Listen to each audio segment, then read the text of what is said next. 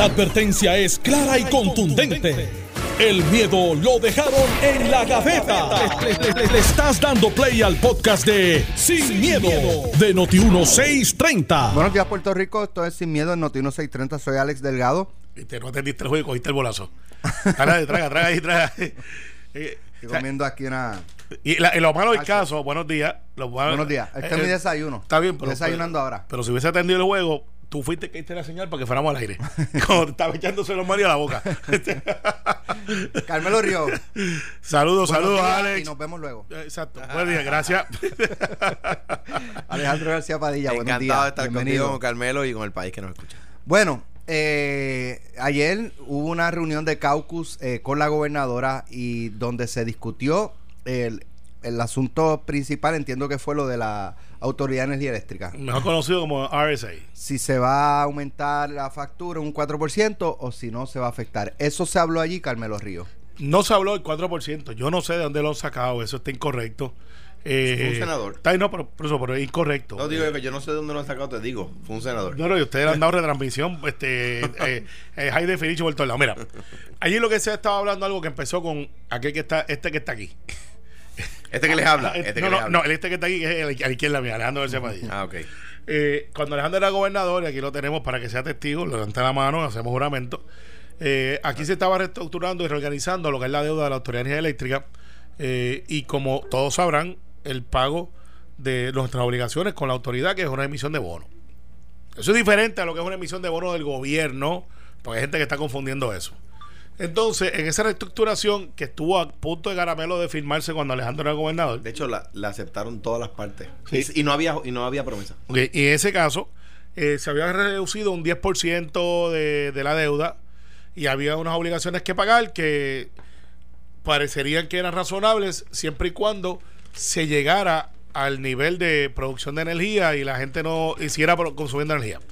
Si no se llegaba a la demanda de la, de la energía que había que producir, entonces hacía un ajuste y subía. O sea que era, era, era variable. ¿Qué se hizo después de dos años más de negociación? Pues se consiguió un día un 15% adicional al que ya teníamos con una tasa fija. ¿Qué es y dónde es que se confunde la gente? Bueno, que si el gobierno de Puerto Rico mm, o prepa, eh, realmente la de Energía Eléctrica, no hace nada y nos quedamos como estamos hoy, sin gas, sin, eh, sin el cambio a unas plantas mucho más eficientes que la Sin genera- gas. Sin gas, sí. Eh, en unas plantas, no empecemos temprano, está, son las 9 y 5. sin, sin plantas Sin más eficientes, sin combustible, Sin sin combustible. combustible. Si no hacemos nada, tendríamos el primer año un chavito de aumento de kilovatios. Si no hacemos nada, el segundo año sube a dos chavitos más por kilovatio.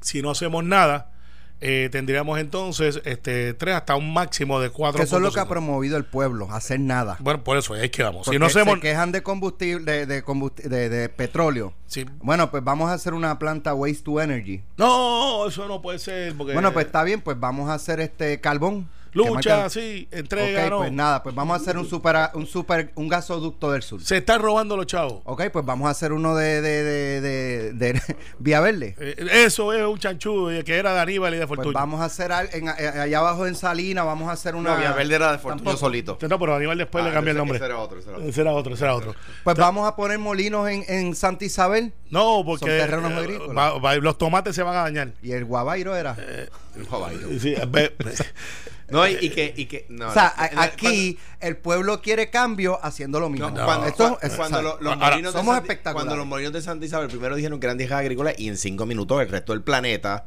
le mostró los videos que los molinos se ponen en tierras agri- agrícolas porque no interfieren con la agricultura. Exacto. Y entonces dijeron una cosa fascinante y era que La intermitencia que hace de la luz solar el molino al dar la, vuel- la vuelta le afectaba al trabajador agrícola. Imagínate. Entonces la gente levantó la ceja y dijo, mano. vamos, hasta ahí. vamos". Pero mira, entonces para explicarte lo que, lo que es y que Tú sabes, eh, perdóname, que paréntesis. Una vez estábamos en Pelotadura, cuando estaba en Sistema Ponga. TV, entrevistando a al eh, Masol, el hijo, Arturo Mazón. Arturo. Eh, y entonces, pues yo le planteo, pues que, es que aquí nos oponemos a todo. No, no, eso no es cierto. Y entonces yo le empiezo a poner ejemplo. Bueno, pues está bien, pues queremos combustible de petróleo. No. Queremos una planta waste to energy. No. Queremos esto. No, no, no, no, no. O sea, él queremos? mismo, él mismo se Y contradice. después trajo a Dani Rivera para cantar a Yo quiero un pueblo que ríe gigante. Estoy siendo sarcástico. Pero mira, eh, para que no nos perdamos, yo le estaba explicando al pueblo de Puerto Rico y Alejandro va a explicar cómo él negoció su parte, que ahora este es el seguimiento de la negociación que empezó Alejandro. Si no hacemos nada, vamos a tener hasta un tope de cuatro chavos eh, en aumento del kilovatio hora en un periodo de cinco años. Porque, como sabrás, eh, tenemos una, un dinero en caja ahora mismo, que alguna gente lo confunde como que es que tenemos un superávit, no es un superávit en ese renglón, es que no estamos pagando deuda. Correcto. Y hay que empezar a pagar deuda y para poder reconstruir las plantas y hacerlas más eficientes y salir de las plantas de 70, 80 años y cambiar la gas, pues eso no se hace con chavos en la cooperativa. Eso se hace eh, con préstamos, se hace con inversión privada. Y entonces ahí es que entran estos ajustes de 1, 2, 3, 4 hasta 4 chavos. Lo que teníamos antes que Alejandro negoció llegaba más o menos hasta ahí, pero si no cumplíamos con la meta energética, podía subir, porque hay que garantizarle al inversionista su inversión. Eh, Ese, es el mono operandi. ¿Qué sucede? El director ejecutivo Ortiz eh, nos hace una presentación de cómo el primer chavo ya lo eliminamos, porque FEMA está pagando 30 millones de dólares mensuales, FEMA, del diésel por plantas que no se usaban, lo que se llaman pick-up plants, o plantas de pick-up, ¿cómo se dice eso? De, de, de picos, de demanda pico. De demanda pico, sí. Que no se usan a diario y ahora se están usando para llegar a la demanda energética que necesita Puerto Rico. Y eso lo está pagando FEMA y es al son de 30 millones de pesos y eso es un ahorro que ahora se lo pasamos al consumidor. En adición a eso, la gasificación él mitiga la que es el segundo año. Y entonces ahí él dice, mira, los proyectos de energía renovable, las cosas que tenemos que hacer, no va a haber aumento. ¿Dónde entra el Revolú?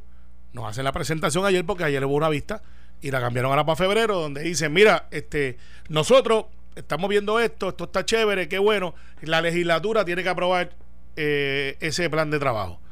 Y nosotros le dijimos ayer, sin corto ni perezoso, falso, no va a pasar, lo hicimos con ley 80, lo haremos otra vez. Nuestro plan de, de gobierno dice que no tenemos ni un impuesto más ni un aumento más. Por lo tanto, se le informó a la gobernadora que eso, que con nosotros no cuente. Para terminar y pasar a Alejandro. Yo estoy convencido, Alex. Convencido. Te lo digo como abogado y como jurista. Y le puedes preguntar a los muchachos de, la- de las tres. Eh, De las tres, sí. Que nosotros no tenemos que actuar. Que la juez Swain tiene la capacidad de aprobar o no aprobar el, el- el plan. Y lo que está haciendo la Junta, los amiguitos, los, los amigos tuyos, los maduritos, es que están diciendo, ah, by the way, eh, a la legislatura para que lo breguen ellos. Y en adición a eso, si no lo hacen, le vamos a quitar unos chavitos adicionales, más están cañoneándonos que no van a darle una- unas cosas que están dándole al gobierno de Puerto Rico y a la gente. Porque si no, entonces, pues los vamos a castigar otra vez. Y hay unos chavos pendientes ahí para pagar a los bonistas, que es lo que nos interesa. Entonces, es Carrión Tercero y su ganga, por ahí escondiditos, que hace tiempo no hablan, están haciendo maldades otra vez. Están cañoneando la legislatura. Ya le dijimos con ley 80 y nos costó 100 millones de pesos y 40 del presupuesto. ¿Qué nos van a hacer? ¿Nos van a quitar todo?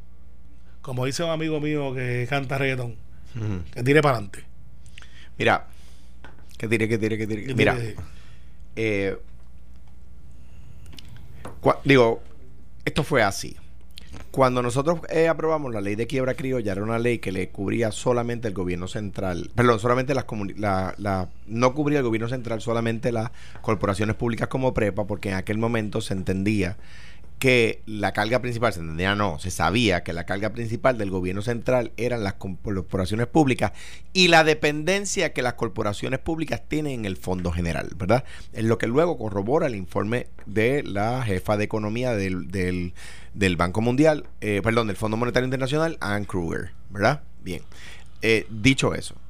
eh, se crea ese mecanismo para que las corporaciones públicas puedan reestructurar su deuda a la misma vez que nos llevan a la Corte y la Corte declara esa ley inconstitucional, nosotros estamos luchando porque el Congreso nos dé un mecanismo de reestructuración. Los acreedores de prepa se ponen las zapatillas, ¿verdad? Y empiezan a negociar con nosotros. Si mal no recuerdo, era entre 15 y 25%. Estoy buscando corroborar la reestructuración de prepa que hacíamos sin promesa. Sin el título 3 de promesa. O sea, era a capela no teníamos ningún instrumento jurídico que nos permitiera obligar a los acreedores a reestructurar la deuda y lo logramos. Por eso hemos dicho, y yo he dicho que me preocupa que me preocupa mucho que la reestructuración de la deuda que se está haciendo es muy pequeña y eso tiene dos resultados. Que dentro de 10 años, como está pasando en Argentina, que dentro de 10 años volvamos a caer en quiebra, 10, 15 años, o que la reestructuración de la deuda de prepa, por ejemplo, no será lo suficientemente grande y lo que provoque es que haya que aumentar la factura. En aquel momento que la, el kilovatio hora estaba a 15 chavos, 16 chavos, llegó a estar a 14, 15, 16 chavos el kilovatio hora, se proponía un aumento de 3%. No me acuerdo si es 3% o 3 centavos, no me acuerdo. Eh, que, lo ponía algo así en aquel momento a, alrededor un poquito menos de 20 centavos. Por lo tanto, por eso es que pienso que eran 3 centavos. Cuando yo tomo el gobierno, el kilovatio hora estaba a 31 centavos. Por lo tanto, que aún con la reestructuración, el kilovatio hora estaba más barato, bastante más barato, una tercera parte más barato de lo que estaba cuando yo llegué. ¿De qué es de lo que se trata lo que se está hablando? Es que en la reestructuración que se hizo de prepa no permite que la deuda se pague con el kilovatio hora al precio que está, con la ganancia que tiene hoy la autoridad. Por lo tanto, la autoridad tiene que aumentar la factura de acuerdo a cómo está reestructurada la deuda de prepa para poder pagar la deuda reestructurada. Déjeme, déjeme decirlo de otra forma. Si usted no tiene dinero para pagar la hipoteca de su casa, usted va al banco y pide reestructurar su deuda. Eso es una reestructuración de deuda.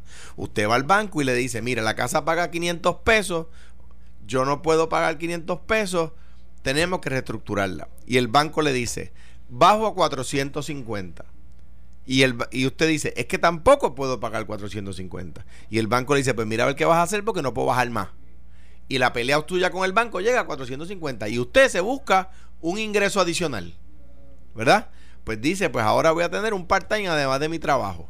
Eso es lo que está diciéndonos Prepa.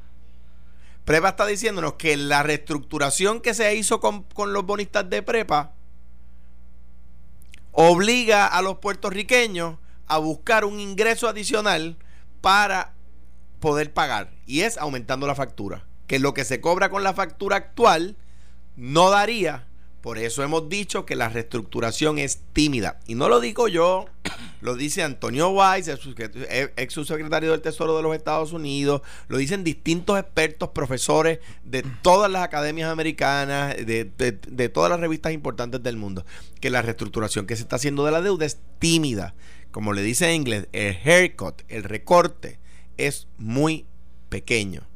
Eh, por eso es la, la, crítica, ¿verdad? Y me parece a mí que la exigencia legislativa debería incluir, no estoy diciendo que la cambien, ¿verdad? Yo no estaba en el caucus, debería incluir exigir que se reevalúe el recorte pactado de hecho, de, eso hablamos, Alex, bien rápidamente. Tengo otro tema que de, algo que mencionó Alejandro, que lo voy a aprovechar, que lo haya traído para tocarlo, pero sí, pues, pues, pues, tú no de cierre, tú no de cierre. y para someter ante el jurado del pueblo de Puerto Rico, eh, la información que nos dan es que es la primera vez que va a haber una restitución de deuda al principal, porque les recuerda que las deudas acumulan intereses eh, de este nivel, que no hay otra en Estados Unidos, eh, y que ciertamente Puerto Rico sale mucho mejor porque no tenemos el dinero para poder reconstruir nuestras plantas y ahora vamos a poder reconstruirlas todas.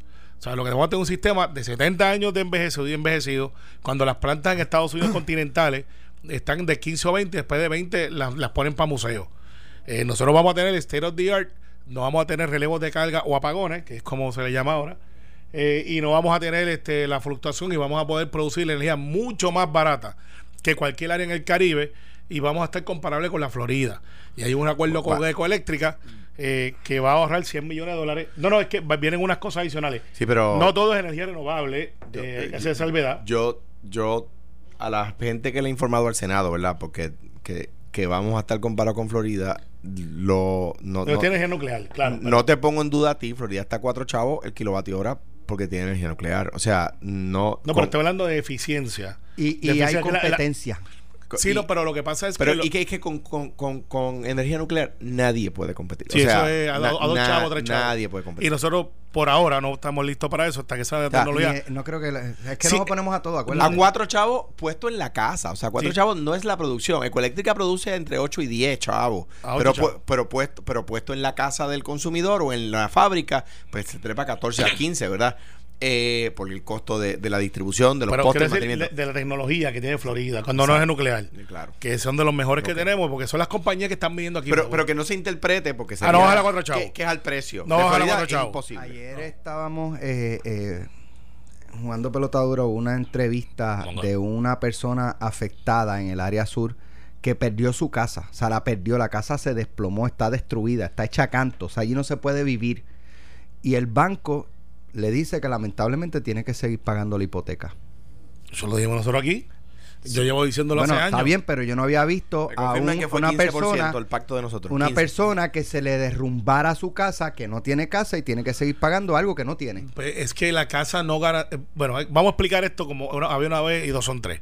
Yo ayer tomé un turno porque en el Senado, en el hemiciclo, donde explico la- el concepto de la hipoteca.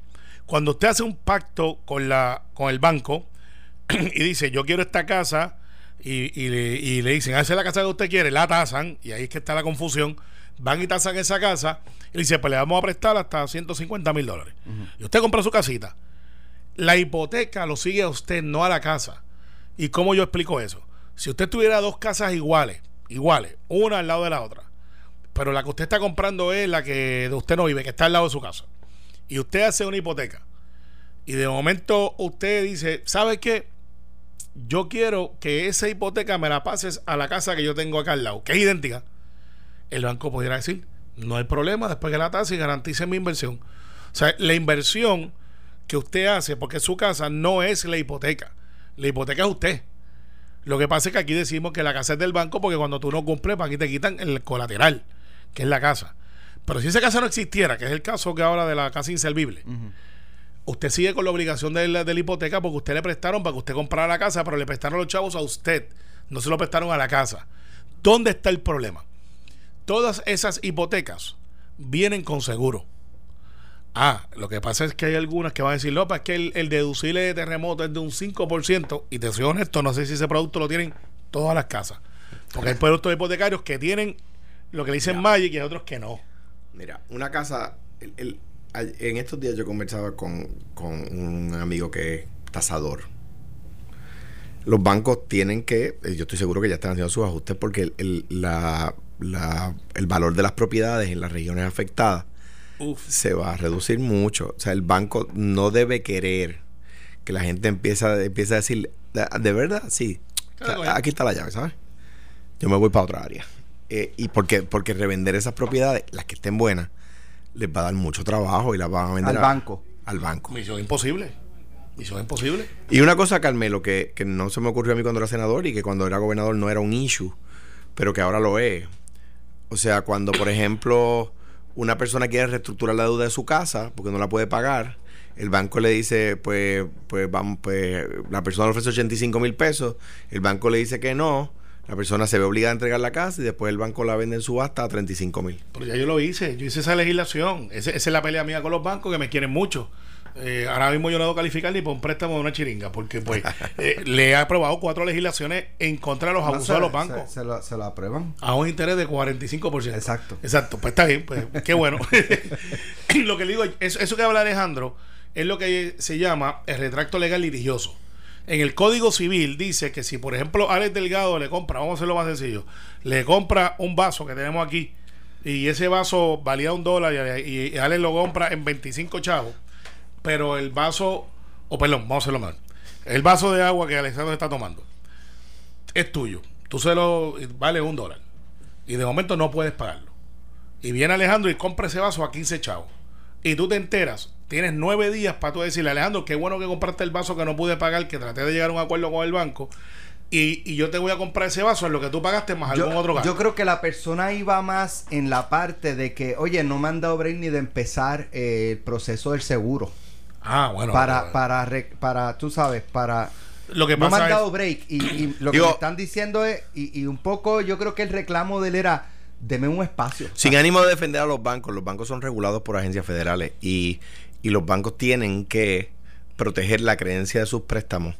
Pa, ¿Por qué? Porque como, como el seguro del banco es el FDIC, el FDIC dice, no te preocupes, yo te aseguro tus depósitos, pero tú tienes que asegu- asegurar que tú cobras tus préstamos. Claro, pero lo que Por pasa eso, es pero, que por ejemplo, cuando el Rico, huracán María, a mí me llamó el, el banco hipotecario para preguntarme si yo necesitaba tres o cuatro meses de, de, Hay de- bancos o sea, de espacio. y hay bancos. Y, O sea, y eso es algo que se puede y- y- hacer. y cogieron Se un montón de gente de tontejo y le dijeron, mira, no pagué los tres meses, llamo con una llamada baste, cuando fueron allá, te bajó la impresión de que los tres meses iban al final del, del préstamo Ajá. y después dijeron, no, no, no, es que Ahora me debe esos tres meses me- de cantazo más el cuarto mes no, que es que te toca. Eran tan buena gente, estaban mitad al frente, mitad atrás. o sea, e- eran súper espectaculares. Pero en otras jurisdicciones han dado hasta moratorias de 18 meses. De hecho, aquí hay préstamos que estuvieron en moratoria 12 meses porque eran préstamos garantizados federal. ¿Qué es lo que yo propongo? Yo propuse una legislación que en vez de 9 días te dieran 30 días. Porque una gente que le están quitando una casita que debe 25 mil pesos y Alejandro García Padilla como inversionista, como ejemplo, eh, la compra en 5 mil, sería justo que yo se la pueda comprar a Alejandro dentro de un término razonable de 9 o 30 días por quizás 8 mil, 3 mil por encima de lo que Alejandro compró, porque después de todo es un inversionista. Eh, y hay que darle alguna ganancia, tampoco es a lo loco. Pero la ley lo que dice es que pudiera ser el precio que tú compraste. Yo fui más razonable. Se metió Soy May a hacer su trabajo allá, porque ella es la que presenta a los bancos como vicepresidenta. Logró alguno, le pasé tres leyes eh, que ahora protegen la hogar. ¿Qué es lo que yo propongo para el Sulales? Que es lo que es importante para esa persona. El gobierno de Puerto Rico está recibiendo millones de dólares por efecto de esta tra- tragedia. No hay vouchers de sección 8 para todo Puerto Rico. Pero yo soy los que digo, vamos al modelo que usó Cagua, Guaynabo, eh, Bayamón, que te dicen, yo cojo ese voucher que tú tienes, me lo das en un apartamento que yo compré como municipio a través de una corporación, en vez de tú estar pagándome renta y estar 7, 8 años en sección 8, y, y- y con el estrés de si cualifico o no califico, si me quitan el voucher no me lo quitan, todos esos chavos que tú me den, yo los voy metiendo al principal de esa casa que cuando en 5 años va a ser tuya te quito el voucher de sección 8, pues ya saldaste tu casita, tienes tu casita y me muevo a la otra persona con necesidad. En el sur podemos hacer eso. Los bancos. Lo que pasa es que hay algunas casas que tienen unos daños porque están abandonadas. Estoy seguro que los municipios pueden tener brigadas para poner esas casas al día. Y, y todo eso pasando, digo, yo, yo, yo sé que es que por aquello de- no, no de pivotear el partido, pero todo eso pasando y tú aprobando esa legislación, entonces eh, quieren investigar a Elmer Román. Eh, hay otro tema eh, relacionado, ¿ves? Vamos de, de- eh, correlacionando un tema sobre, Cambiamos de sobre el a otro. béisbol. No, no, no, pero no, no Sí, de- así son los programas. es sobre, sobre la comisión para investigar lo ocurrido en el Por sur, eso. que coincide casualidades de la vida con una aparición pública de Pedro Pierluisi pidiendo investigaciones. Vamos a la pausa y regresamos en breve con ese Y análisis. Jennifer. Estás escuchando el podcast de Sin, miedo, de Noti1630. Hay una comisión que se creó en la Cámara de Representantes para investigar lo ocurrido en el área sur y el gobernadora estaba destacando en sus redes sociales algo que le llamó la atención y es que no hay representantes legisladores de la Cámara, no, no designaron esa comisión legisladores de esa área. No, ninguno. Eh, es una. Mira, Digo, Carmelo es senador, Johnny Méndez, si nos estás escuchando y quieres llamar para aclarar, o Gabriel Rodríguez Aguiló, pues Hay- siéntase en la libertad de, de llamarnos. hay dos representantes del, del distrito. O sea, Ponce tiene dos, dos representantes, ¿verdad? A, a veces tres, no sé si en esta elección, en, este, en la última distribución, tres. Eh, hay uno que va desde Guayanilla, Peñuela, Yauco, ¿verdad? Eh, que son, estoy hablando de los que son PNP en este momento. Está de Juanadía y Villalba, eh, Orocovis, está Oroyoan.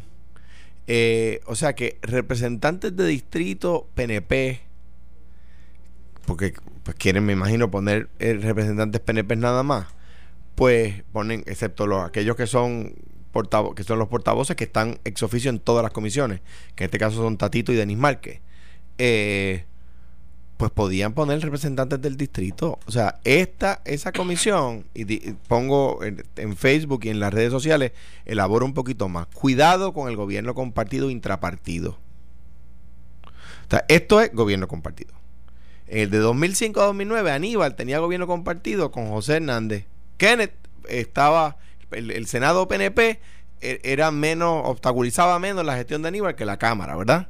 Y sufrimos las consecuencias, Bueno, ¿verdad? había, un acuerdo ahí para mantener una mayoría artificial. Y, y tú eres senador en ese cuatrenio, que, que me yo- y yo fui miembro de ese ¿Cómo gobierno. olvidarlo? Mi primer cuatrenio. Es- y yo y yo estaba en DACO, que Sí. ustedes me, me confirmaron.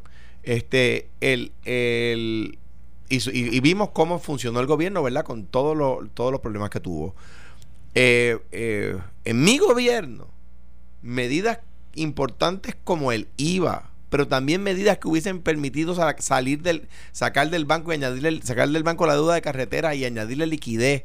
O sea, eh, la, la, la eh, legalización recreacional del cannabis un montón de medidas se me entorpecieron por, por, por eh, un pequeño grupito de legisladores populares que lo que buscaban era hacerme daño a mí y algunos alcaldes que le alzaban la cola. ¿Por sacarle un ojo a usted? Le sacaron los ojos al país. Hoy seguimos pagando IBU, hoy seguimos pagando contribución sobre ingresos. Hoy, que es día 30, hoy que se paga nómina todos los asalariados de Puerto Rico, a todos, al 100%, su patrono le saca dinero de su cheque para enviárselo a Hacienda. Con el IVA, esos chavos se quedaban en su cheque. El 100% de los puertorriqueños recibían un aumento de salario. Pero por sacarme un ojo a mí, se lo sacaron al país. Eso es un gobierno compartido intrapartido. Por eso fueron los tuyos. por eso digo, intrapartido. Yo lo que estoy diciendo es que no le hagan lo mismo a Wanda Vázquez, que de aquí a las elecciones, los que están con Pierluisi, enhorabuena, y que luchen por ganar esa primaria y, y, luchen fuerte, ¿verdad? Porque creen en lo que creen. Y los que están con la gobernadora, pues igual. Pero que no anden escuchando el palo. Míralo, como me pasó a mí, como dice Carmelo. Mira, mira, ¿quién es el, el, testigo principal en la vista de hoy? Una persona que ya no estaba en la agencia encargada cuando lo almacene, Elmer Román. Y yo no me dedico a defender a Elmer Román, pero el tipo llevaba tres semanas fuera de la agencia. Ah, pero es el nominado secretario de Estado. Eso es todo. Eso es todo. Es el nominado secretario de Estado. Entonces, es un tema para, para ver cómo se hace la zancadilla, cómo se pone el pie. Pues yo, mi, mi consejo de buena fe, porque soy puertorriqueño y porque vivo en este país y, yo creo que si al gobierno le va bien, nos va bien a todos. En lo que queda de cuatrenio, no hagan un gobierno compartido otra vez, esta vez intrapartido, como me pasó a mí, con, con cuatro o cinco personas En, la, en la Cámara de Representantes que se opusieron, a, que se hacen llamar liberales y se pusieron al IVA. O sea, una locura. Eh, eh, el, resto del mundo se burló del, del país. El resto del mundo se burló del país. Pues no le hagan lo mismo a la gobernadora, es de su propio partido. Esa comisión que está para ver cómo se manejó la emergencia, no tiene los representantes de distrito del área de la emergencia. Pues yo sé que, estoy seguro que Gabriel tiene la mejor buena fe. Eh, pero que eh, llame. y, estoy seguro que tiene buena fe, que no lo haga, pero, pero no haga un gobierno compartido por el tema de la primaria. Bueno, yo estoy en el Senado eh, y es fácil hablar desde la distancia porque no estoy en el asunto. Y yo, pues repito, yo no soy analista, yo comento, este, hago mis propias conclusiones, pero no me dedico a esto todo el tiempo. mi trabajo es otro. Pero mirándolo desde lejos, yo hubiese hecho algo un tanto diferente ya la gobernadora anunció que había hecho una, una investigación de 48 horas, ¿verdad? La cual no se hizo pública. ¿Llevamos cuánto esperando ese informe? Ahí que vamos. ¿Por qué lo esconden? No, no. ¿O no lo publican? No lo publican. Esconder es como que malicioso. Eh. Bueno, pues es, que ella, es, eh, estoy utilizando las palabras de ella, que quiere esconder las cosas. No, no, pues, yo lo que haría es, en mi opinión, eh, mando a buscar el informe. Mando, decirle el informe Ah, es que no, pues se hace una vista eh, cerrada, que es una vista ejecutiva, donde yo traigo a los investigadores, traigo el informe, lo discuto, eh, y ahí se va. Porque a mí lo que me preocupa es que si había o no, yo creo que ya adjudicaron que existía el almacén, creo que no hubo buena comunicación, creo que ya el pueblo de Puerto adjudicó la controversia de que ahí aparentemente hubo negligencia. Y aunque yo no soy fanático de Acevedo, yo soy de los que pensaba, porque le voté en contra, y fui el único en la delegación que le votó en contra, que nunca debió haber estado. Eh, pues la verdad es que él asumió la bala y si él tiene alguna información que debe de comunicar, para eso están los foros, para eso ya él se contrató a una abogada, no sé por qué. Eh, pero si él tiene una información, pues debe de ir al foro pertinente. Así que yo veo esto quizás de una manera diferente. Yo no puedo criticar el trabajo de los compañeros, son amigos míos y, y somos del mismo partido. A lo mejor ellos tienen una información que yo no tengo y pues habría que explicarlo. Así que eh, esos son mis dos chavitos ahí. Hay veces que si yo quiero saber algo, no necesariamente tengo que hacer una resolución, puedo llamar al jefe de agencia y decir, déjame lo que hay. Ciertamente, yo no puedo citar a la gobernadora eh, color de que quiero interrogarla sin un protocolo, porque tampoco puede ser así. Pero en este caso, eh, yo creo que va a revivir la controversia. Yo creo que eh, va a salir algo que todo el mundo sabe que quizás está ahí ya la investigación y que lo pudiéramos haber hecho mucho más rápido y expedito. Hay que concentrarnos en este acuerdo que en febrero, si se va a dar el acuerdo de RSA, de las autoridades, si no, Viene por ahí lo de los 60 días donde tenemos que relocalizar 3.000, 4.000 personas. Eso va a requerir mucho tiempo y esfuerzo. Los chavos que llegan pero que no llegan. Acaban de hace 5 o 10 minutos soltar un dinero que tenían aguantado de los municipios. La lista me la acaban de enviar. Eso va a ser noticia quizás en una hora. ¿Quién lo suelta? Eh, eso es lo que no estoy claro porque el documento está en inglés. Eh, yo pretendería que se son los chavos del IBU. Si son los chavos del IBU, pues esos chavos están aguantados y, y está hablando una cifra de quizás 70, 80 millones de dólares para los municipios. Eh, y la lista me la enviaron ahorita. Eh, pero por ejemplo, y chequeé ahorita ahí la bola de cristal de Eddie, eh, que de hecho nos escribe que los bancos de Puerto Rico están en su cifra récord. Lo sa- salió publicado. Eh, son del IBU, bueno, de que de Fortaleza nos están escribiendo. Vale, ¿Qué bueno, del Ibu? En lo, que te Es llega, en lo que- en lo que te llega la información, tres representantes PNP, sin contar a Aurelio Joan, que es Villal, que, que, que es Juana Díaz Villalbero Cobi, Banch, Jacqueline Rodríguez y Víctor Torres están en allí, son los representantes del área del epicentro, ¿verdad? De los pueblos, el epicentro y circundante, ¿no? Los más cercanos. Después tú tienes pues a la popular Lidia Méndez, eh, y tienes otros, ¿verdad? Por otro lado, como decía Auro Joan, tienes otros, pero que podría eh, eh, de los dos partidos llevar legisladores a esa comisión del lugar. No, la comisión que va a investigar cómo el gobierno reaccionó a la emergencia no tiene representantes del lugar. Pues, pues, cuando hay gente del, del, del PNP en ese, en ese lugar. Y, y eso, fíjate, interesante. Eso es un punto que había que preguntar al presidente de la Cámara por qué sí, por qué no. Eh, nos informan de Fortaleza, la gente de 003, que son del IBU. Y son de las resoluciones que se firmaron ahora. eh, son 9 millones. Son 9 millones de resoluciones que se, se firmaron ahora en enero. que la habían aguantado. Deja ver, deja ver, deja No, ver. y cojamos, no hay nada para cojamos. Deja ver, deja ver. Dorado tiene 7 mil dólares, Fajardo 25 mil, Florida 45 mil, 265 mil Barranquita. Eh, Bayamón tiene 225 mil. Recuerda que esto es el, el IBU. 175 mil Ceiba. Son buenos ahí. Sidra 265 mil. Eh, Manatí 20 mil. Mayagüez 75 mil. Naranjito 270 270 mil. Interesante. OSEC.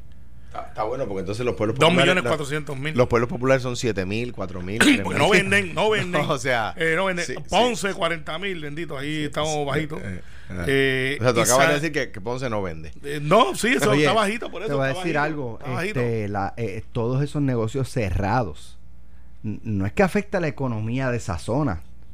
O sea, la cantidad de ese, creo que el 50% de los negocios de la región afectada, de los cinco pueblos afectados, están cerrados. O sea, eso, eso es dinero que, que no Claro. llega al Estado, que no llega a Mira, los municipios. Culebra, Culebra 150 mil, eso es bueno para Culebra.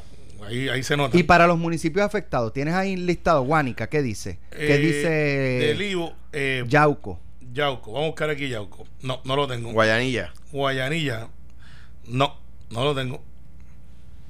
No lo tengo aquí. No me Eh, digas que no le, no, no, no, que no le han asignado. No o, creo o- que o- sea o- eso. no, o que no, no, esto no es asignación. Eso es lo que le del Esto es lo que 1% le- del IBU. De lo que le, que le restaron del IBU que se lo aguantaron en enero. Bueno, en otros temas, el ex Y- comisionado residente eh, Pedro Pierluisi afirmó que el gobierno de Wanda Vázquez debe garantizar una investigación sobre las denuncias de que la suspendida jefa de Administración de Desarrollo Socioeconómico de la familia, Surima Quiñones, utilizó la distribución de suministros durante la emergencia causada por los terremotos de este mes para adelantar la agenda de políticos del Partido No Progresista. Se puede investigar administrativamente o se le puede encomendar al, al NIE eh, o al propio Departamento de Justicia. Yo creo, yo, yo creo, no sé, chach, el yo creo que hay que Departamento de investigar. Justicia. yo creo que hay Va a pasar como con el chat. Yo creo que hay que, exacto. Yo creo que hay que, que hay que investigar. Ahora bien, la pregunta es si el comisionado, ex comisionado residente hubiera hecho ese llamado público si la gobernadora no fuera candidata en su contra. Yo creo que hay que investigar, pero estamos, yo me, No, atrevo, O sea, me- está- está- entiende que no. me atrevo a apostar a que si fuera eso es gobierno compartido intrapartido. Pero perdiste la apuesta. Porque Pedro. Bendito sea Dios. No, de hecho, vamos a la historia como es. Eh, es obvio. Y los que nos están escuchando saben. No, están no. diciendo, pues claro que no le hubiera pedido nada. no, no, no, Pues no. no, claro lo, que no. Lo que pasa es que le están adjudicando una entrevista. Y, y ahorita voy a hacer una crítica, Alex, al periodismo. Porque Yo no tengo ningún problema con eso. No, es que ayer en, en un periódico que tú escribes sacaron una noticia que decía. Lo dijo ayer. Eh, que un video que increpaban a Héctor Martínez, el video de hace tres años atrás, Sí. no corroboraron. De hecho, de hecho, de hecho. No de hecho, corroboraron. explico. Yo también lo discutí aquí en Ante la Justicia porque cuando veo la publicación estaba eh, hacía dos o tres horas que había sido publicada. Posterior a eso, traté, había tratado de comunicarme con el senador Estábamos en sesión.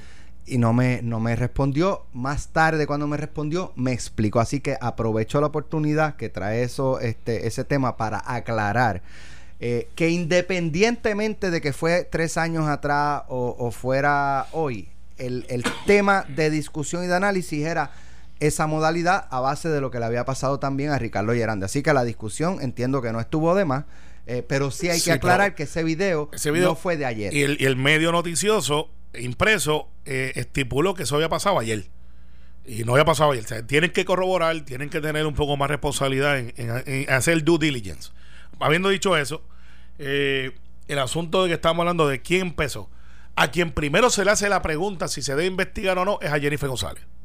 Ese es el Y dato. ella dijo que sí. Y ella dijo que hay que investigar. Y si me preguntan a mí, yo creo que, que hay que ah, investigar. pues entonces, pues, a Pero- cualquiera de nosotros que nos pregunten. Pero entonces usted se podemos puede aplicarle a Jennifer también lo de que si Wanda no fuera candidata, ella tampoco pedía Por eso es que lo digo. investigación. Yo, yo lo, lo- lo- lo que creo es lo siguiente.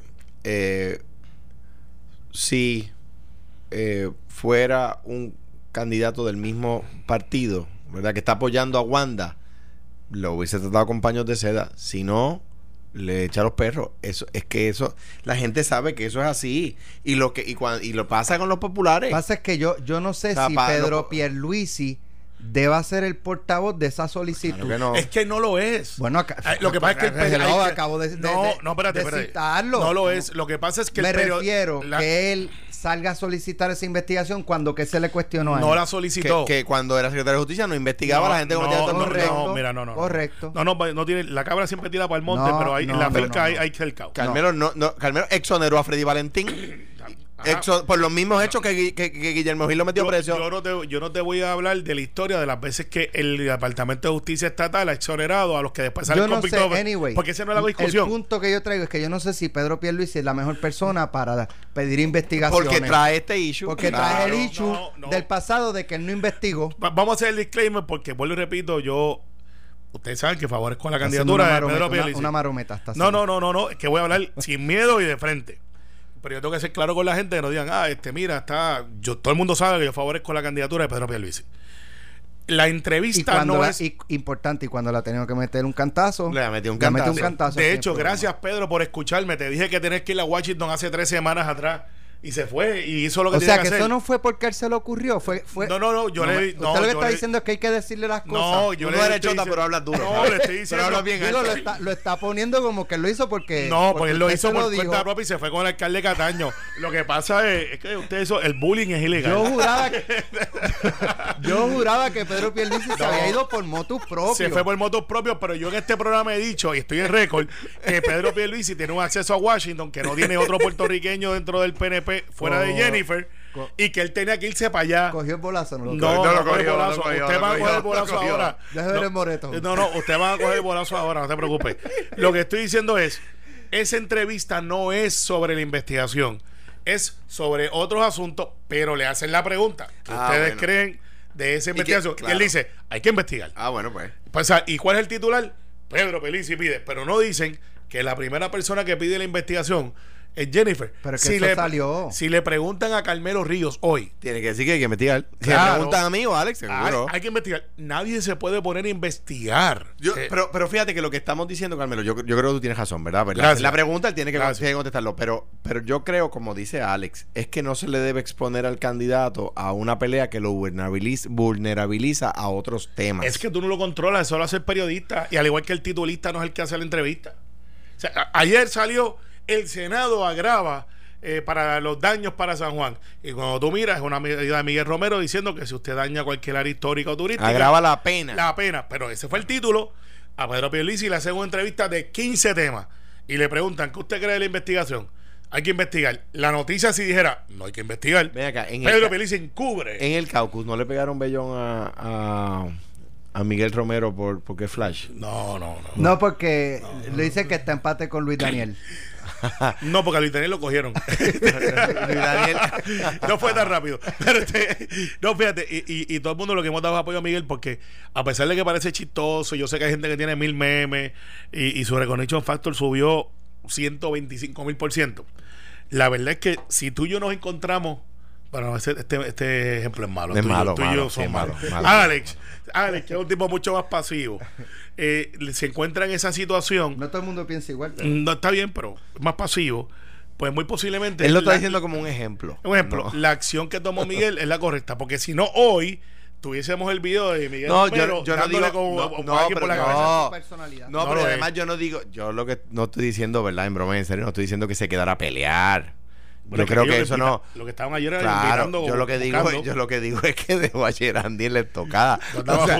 Gerandi caminó lentito, ¿verdad? Bajando, bajando la cabeza, pues, evitando la pelea. Evitando, correctamente. Eh, evitando la pelea, claro. Correctamente. Claro, y de repente cuando salió afuera tuvo que pedir un Uber porque lo andaba a pie.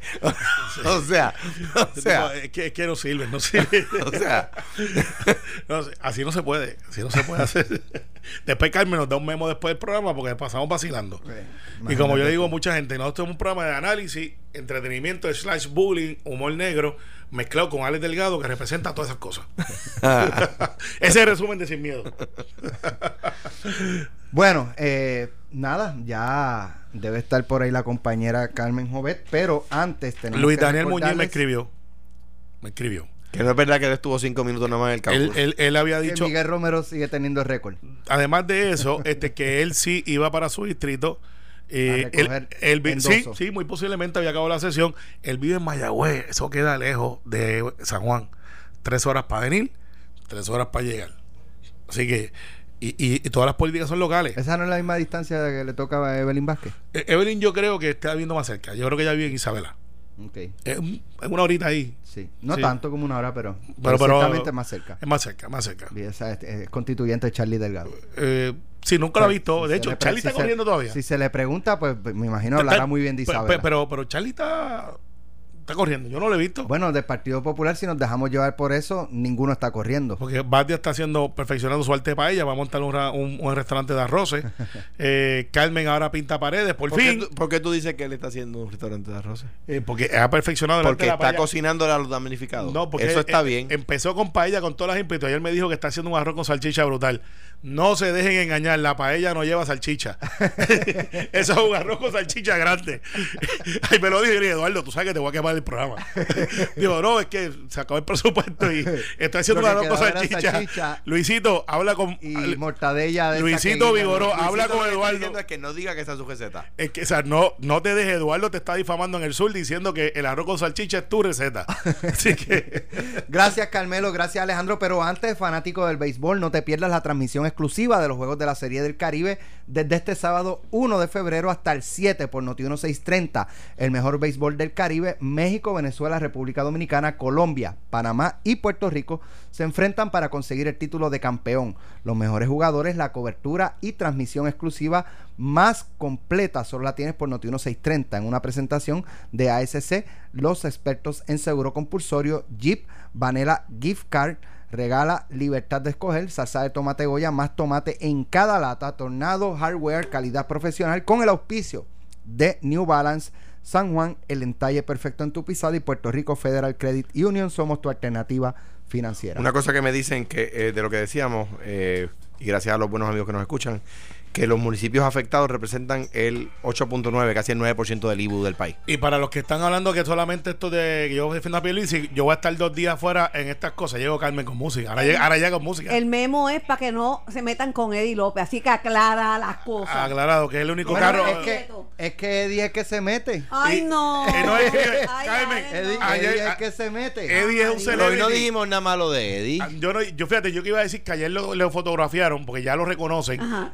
Te- Ay, te- que- texteando, yo no puedo porque- texteando y guiando y me envían Pero la foto. estaba en una luz roja. Ay, por Dios. Texteando y guiando. Carmelo. te- Pero él dijo que, que si fuera él, no se le veía. se veía. No se- lo dijo él. Andaba con, andaba con Él el ve, él, eh, eh, eh, bueno, no voy a decir nada. Mira- Mira, te critican porque tú le diste una sugerencia a Pedro Pérez y te voy a ayudar. Que no te lo mereces, pero te voy a ayudar. Gracias. Y yo no le di una sugerencia al gober- el gobernador de Puerto Rico, Alejandro García Padilla, y rapidito la cumplió. No se da un mes. Ah, Bueno, eso es rapidito para un gobernador No, rapidito. menos, menos, tú, una Menos. semana. Lo mandaste a afeitar y él dijo cuando yo Volando. quiera o cuando tú digas. Eh, Resultó ser. Cuando tú digas. Gracias. Esto fue, el podcast de Sin, miedo, de Noti1630. Dale play a tu podcast favorito a través de Apple Podcasts, Spotify, Google Podcasts, Stitcher y notiuno.com.